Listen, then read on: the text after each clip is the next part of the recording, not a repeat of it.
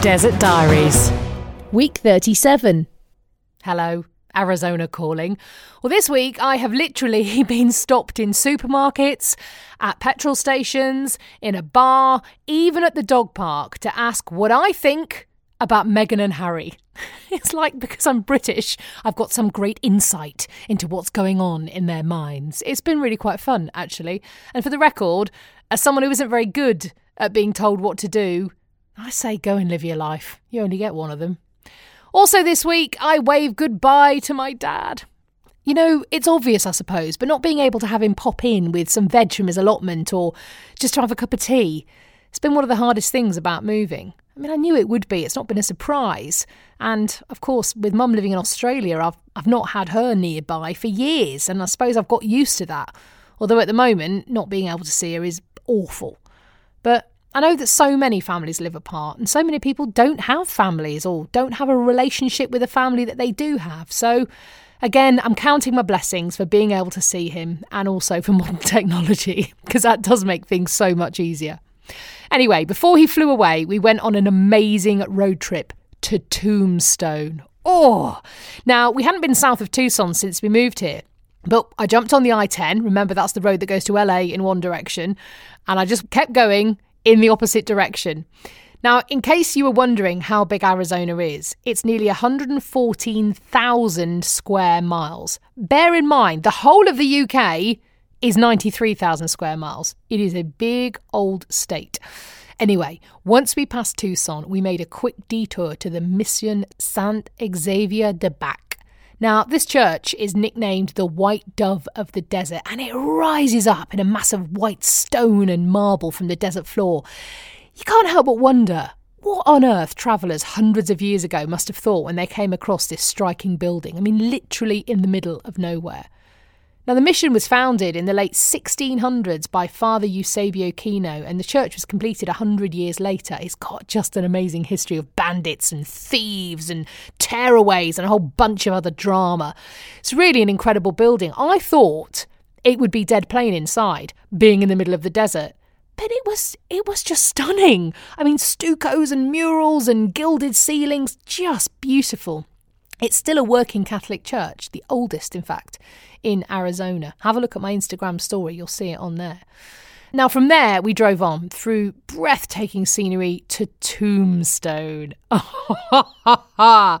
what can I say? Now, the original high street remains. It is just awesome. It's brilliant. It's like you're on a movie set, but it's real. My dad ate a Boot Hill burger and drank a massive beer in Big Nose Kate's saloon, while an older man, wearing a cowboy hat, of course, played country tunes on a guitar. It was wonderful. Big Nose Kate was a real person. She arrived in Tombstone to work as what my nana would have called a lady of the night. and she then went on to set up businesses like the saloon and became Doc Holliday's girlfriend.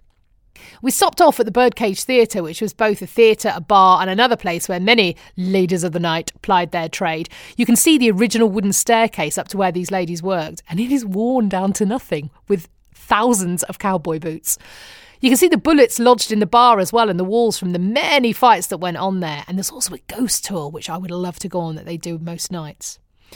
Then we went on to the main event because twice a day in Tombstone they reenact the gunfight at the OK Corral, where Doc Holliday and Wyatt Earp and his brothers killed the outlaw McLaury and Clanton brothers. It was terrific. The closest actually I've got to a panto since living here. They did it so well. It was really, really worth going. I particularly love the fact that the man who sold us the tickets was from Darlington. you can't escape Brits anywhere, we're everywhere. Uh, and he looked not unlike Ozzy Osbourne in kind of circa 1970. It was really quite spectacular. After a trip to Boot Hill Cemetery, we were about to go home when someone tweeted me at Walker Sam, hello, and said, If you're that far south, you must go to Bisbee. So we thought, well, in for a penny, we drove on. Now, the scenery in that last stretch of Arizona is unbelievable believable. You know, when you watched westerns as a kid, I always used to think that scenery was painted on. You know, when the cowboy rode off into the sunset and you were like, yeah, that's a painting. It's not. It's really not. Uh, loads of early westerns were made in southern Arizona, and just the size of the sky and the mountains and the vastness of the desert take your breath away. Bisbee is a really beautiful town, actually, quite surprising. You snake through these mountains to get there. And the whole town is set into the side of a mountain. It's like another big mining town, Jerome, I suppose, like that. Had a really European vibe to it. Mining was big business here, as so many other places around Arizona, and we gawped at the huge lavender pit, as it was called, a 900 feet deep pit where all the copper mining took place. We ate a piece of cake the size of our heads in the High Desert Cafe and chatted to the owner there. And because Bisbee's just 20 miles from the Mexican border, she told me how everyone she knows pops to Mexico for both the dentist and the doctor. Fees there are about 30% of what you pay in the States. Isn't that shocking?